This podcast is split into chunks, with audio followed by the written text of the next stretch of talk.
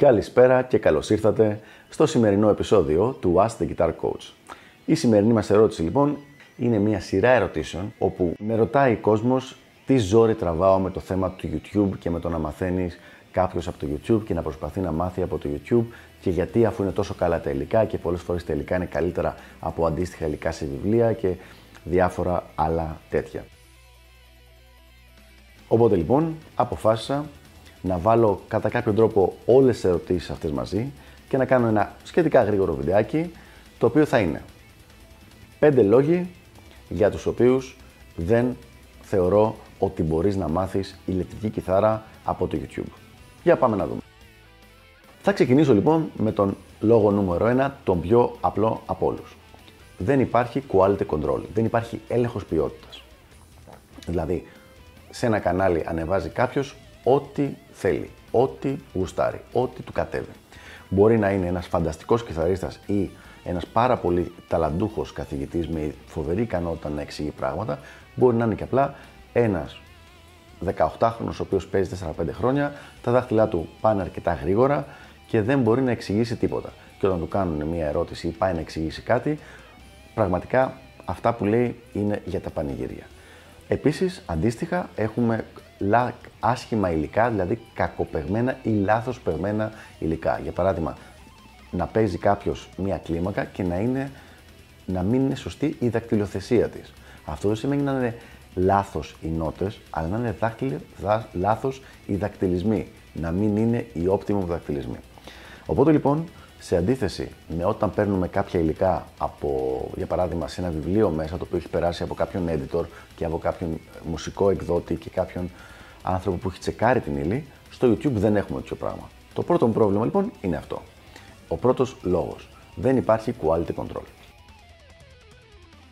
Λόγος νούμερο 2. Δεν υπάρχει σταθερότητα στο υλικό.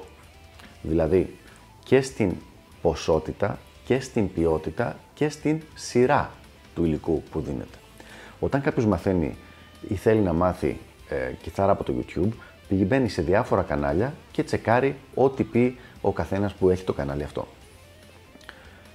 Αυτό το σύστημα, ακόμα και αν είναι καλό το υλικό που λένε τα κανάλια αυτά, αυτό ήταν το πρώτο το πρόβλημα, το πρώτο που είπαμε.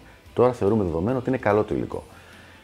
Ακόμα και αν είναι καλό το υλικό αυτό, είναι σε άσχετες στιγμές, σε άσχετο το επίπεδο σε σχέση με αυτό που έχει ο μαθητής και από διαφορετικά θέματα το ένα με το άλλο. Άρα καταλήγει να χοροπηδάει το ένα θέμα στο άλλο και να μην μαθαίνει τίποτα.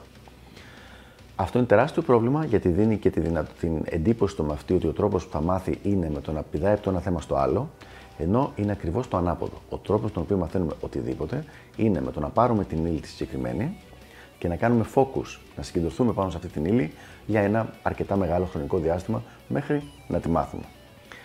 Αυτό δυστυχώς είναι κάτι το οποίο δεν φταίει το YouTube, φταίει η ανθρώπινη φύση και το πώς το χρησιμοποιούμε εμείς το γεγονός ότι έχουμε όλη αυτή την πληροφορία, αλλά σίγουρα το κάνει πολύ ακατάλληλο τρόπο για να μάθεις κιθάρα. Και πάμε στον λόγο νούμερο 3. Ο τρίτος λόγος είναι ότι το υλικό το οποίο σας παρουσιάζεται, ακόμα και αν είναι καλής ποιότητας ε, υλικό, δεν είναι customized, δεν είναι προσωποποιημένο για εσάς και το επίπεδό σας.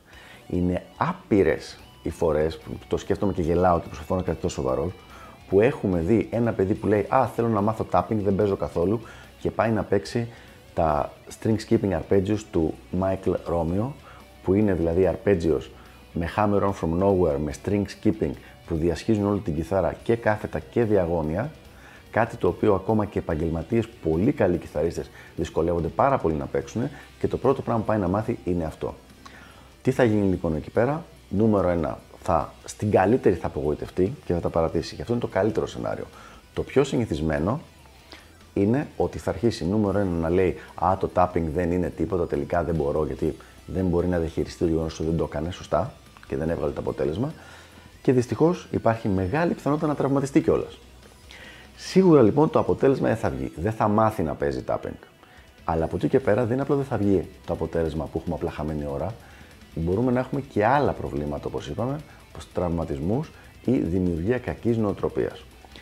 Αυτός λοιπόν ο τρίτος λόγος είναι ότι το υλικό δεν είναι προσωποποιημένο στο επίπεδο του παίχτη όπου παρακολουθεί το βίντεο. Και πάμε λοιπόν στο τέταρτο, το οποίο για μένα είναι και το πιο σημαντικό. Και το τέταρτο έχει δύο παρακλάδια του ίδιου θέματος, το οποίο είναι φυσικά το feedback.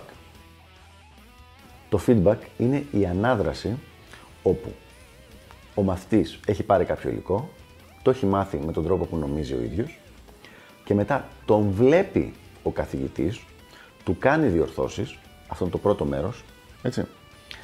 Φεύγει το παλικάρι, πάει σπίτι του, μελετάει με τις διορθώσεις, ξανάρχεται, τον ξαναβλέπει ο καθηγητής και του λέει «ΟΚ, το έχεις πιάσει το 80%, αλλά ακόμα και με τις διορθώσεις που σου έκανα, σου έχει ξεφύγει ακόμα αυτό το πραγματάκι». Έχουμε λοιπόν τουλάχιστον, τουλάχιστον το ξαναλέω, ακούγεται υπερβολικό, αλλά θα το πω και τρίτη φορά, τουλάχιστον δύο feedback συνεχόμενα σε κάθε θέμα. Δηλαδή, έχεις μάθει ο μαθητής ένα, μια και λέγαμε πριν tapping, θα πούμε για το tapping, μου έρχεται λοιπόν, του δώσα το υλικό, έρχεται πίσω, βλέπω, του λέω, έχεις το αριστερό σου χέρι πολύ στραβό, πρέπει να το έχεις έτσι. Το διορθώνει, φεύγει, ξαναγυρίζει και λέει, του λέω τώρα, έχεις φτιάξει ίσιο το χέρι σου, αλλά τώρα πετάει πολύ παραπάνω από το τέρτο δάχτυλο.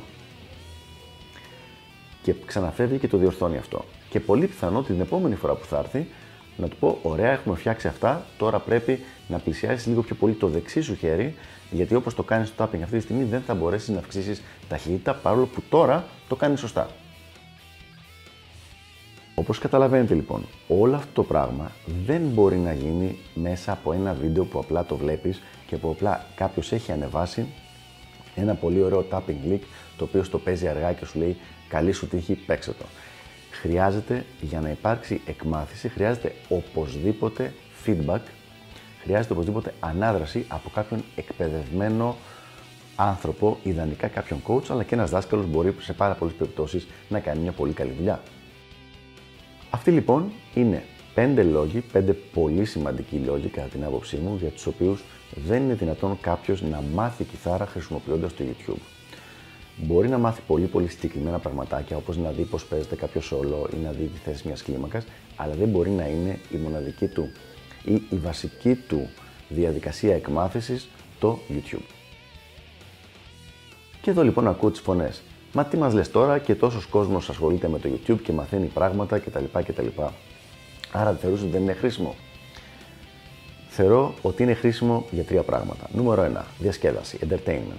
Βλέπεις το τι κάνει ο ένας, το τι παίζει ο άλλος και διασκεδάζεις και έχεις θετικά συναισθήματα προς την κιθάρα και προς τη rock μουσική, εφόσον μιλάμε για rock μουσική. Νούμερο 2. Motivation, δηλαδή το να σου δώσει όρεξη να παίξεις. Βλέπεις έναν πολύ καλό κιθαρίστα, βλέπεις κάποιον που, κάνει, που παίζει πολύ γρήγορα ή πολύ καθαρά ή πολύ ενδιαφέροντα και λες: Ναι, ρε φίλε, έτσι θέλω να κάνω κι εγώ. Αυτό θέλω να πετύχω, θα κάτσω να μελετήσω. Όπως βλέπεις λοιπόν και τα δύο αυτά δεν έχουν σχέση με το να πάρεις αυτό που κάνει και να το μάθεις με τον τρόπο αυτό, αλλά με το να σου δώσει όρεξη και διάθεση για να ασχοληθείς εσύ. Ο τρίτος τρόπος με τον οποίο όντως μπορεί να μάθει κάποιος από το YouTube είναι αν είναι ήδη upper intermediate, δηλαδή είναι ήδη μέσος πιο προσπροχωρημένος, οπότε έχει λύσει τα, τα τεχνικά του θέματα και βλέπει απλά βιντεάκια διδασκαλία στο YouTube για να μάθεις συγκεκριμένα leaks και συγκεκριμένες φράσεις όπου δεν χρειάζονται τόσο πολύ διάδραση όταν ο άλλος είναι προχωρημένος γιατί του έχει γίνει αυτή η διάδραση εδώ και πολλά προηγούμενα χρόνια στα προηγούμενα με τους καθηγητές του και με τους δασκάλους με τους οποίους έχει δουλέψει.